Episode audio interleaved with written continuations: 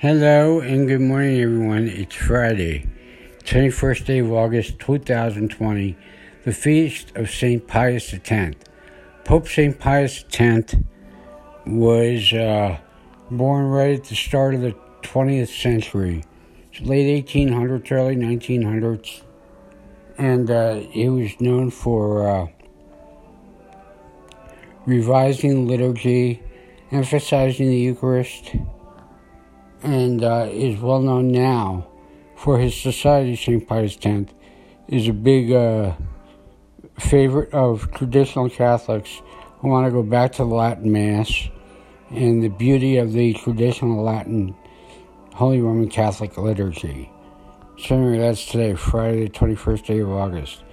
Uh, I also want to speak, you know, normally I don't speak that much about politics because I don't want to offend anybody and uh, I want everybody to listen to my podcast. But I, have got to speak out against this. I, I saw last night a number of Democrats, apparently it's official Democratic position, saying the Pledge of Allegiance, leaving out the terms under God. So you go, I pledge allegiance to the flag. Well, that's remarkable that they're even saying that. Of the United States of America, and to the republic for which it stands, one nation, then they pause, indivisible, with liberty and justice for all, leaving out the words under God. Now, as many of you know, the words under God were inserted, I believe, in the 1950s, partially as a result of the efforts of the Knights of Columbus, a Catholic men's group, uh, in order to distinguish the United States from the Soviet Union, the officially atheistic Soviet Union. Now, the words under God, um, you know, emphasize that one of Trump's more outrageous statements was that Biden was anti God, um, is now evident. Uh, it was confessed by the Democrats themselves. If you don't want to leave, if you don't want to insert the phrase that you are under God, that your family is under God, that your country is under God, that your nation is under God, that your world is under God, that your soul is under God, well, then how do you expect God to uh, react? Uh, you know, God is all merciful, and God is all loving, and God is all just.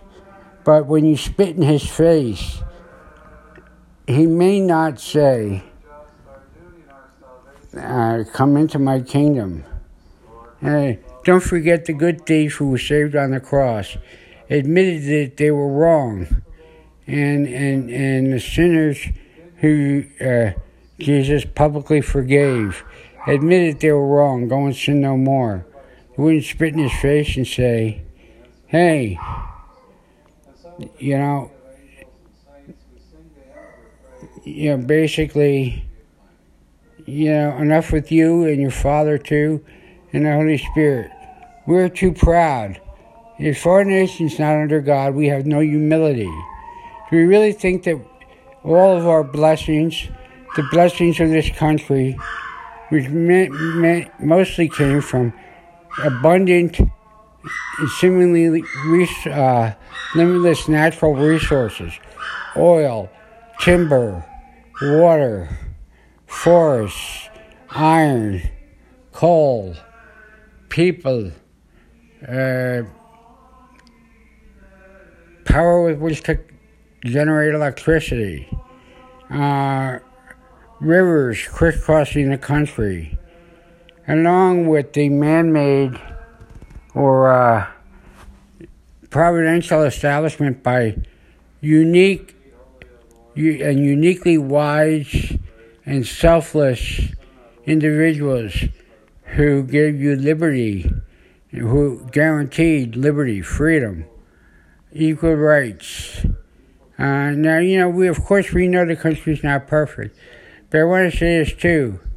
Um, again, the claim of uh, the Democrats for institutional racism is, you know, contradicted by their own actions.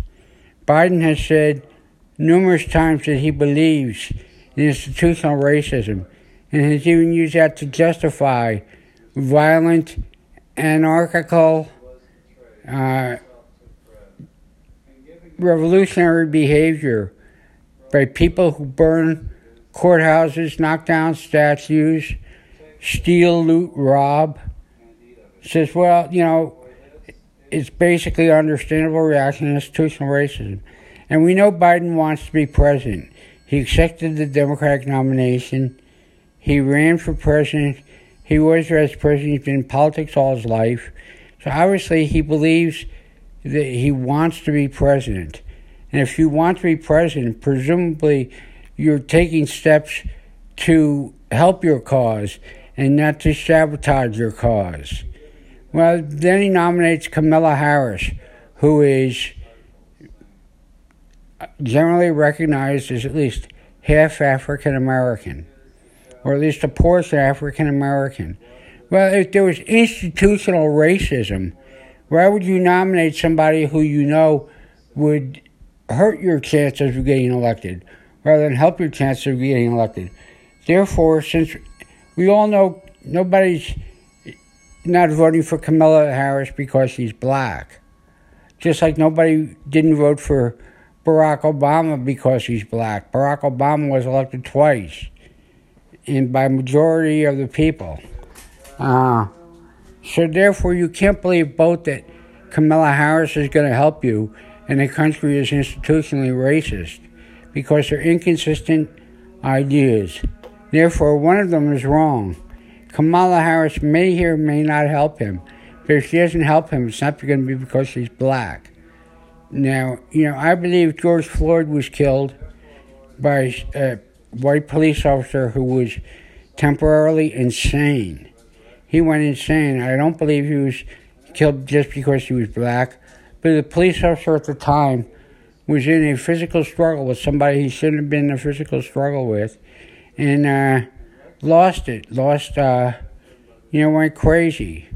Now, the other four officers or three officers that were there, they're responsible for not stopping it. They should have stopped it as well as anybody else looking on. Uh, while certainly uh, it would be rare to uh, interfere with a policeman in uniform uh, and pull him off uh, somebody he's struggling with. And sometimes you have to do the right thing, you know, even if you don't have a badge and a gun. But uh, plenty of people are victims of police brutality, sometimes fatally.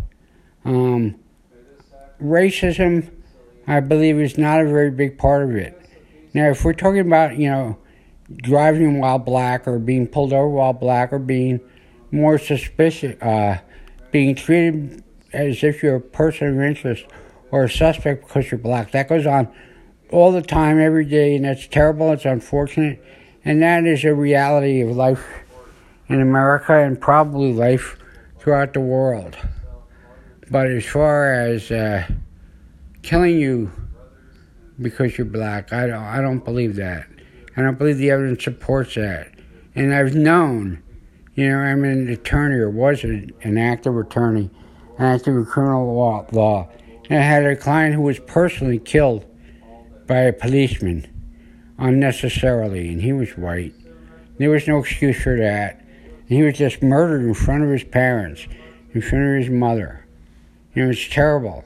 You know, there's a lot of things we need to do, but to to argue on the one hand that um, you know the country is irredeemably racist, and on the other hand, yet I'm going to promise to uh, you know basically be a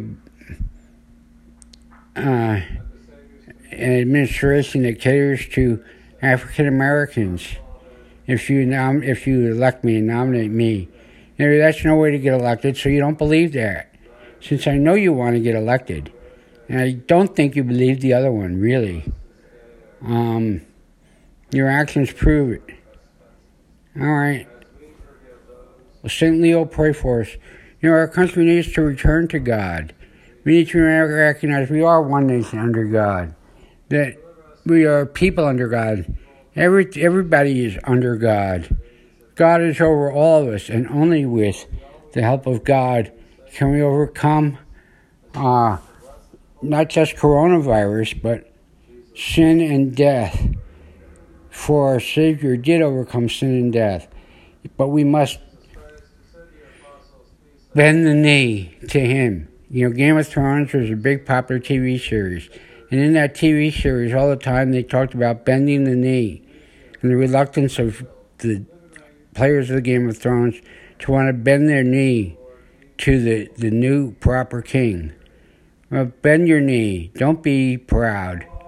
Don't be too ashamed. Bend your knee to the true king, Christus Rex. God bless you all. Thank you for listening. This is Michael Yukon for Yukon Territory or the Territory. Out. Bye bye.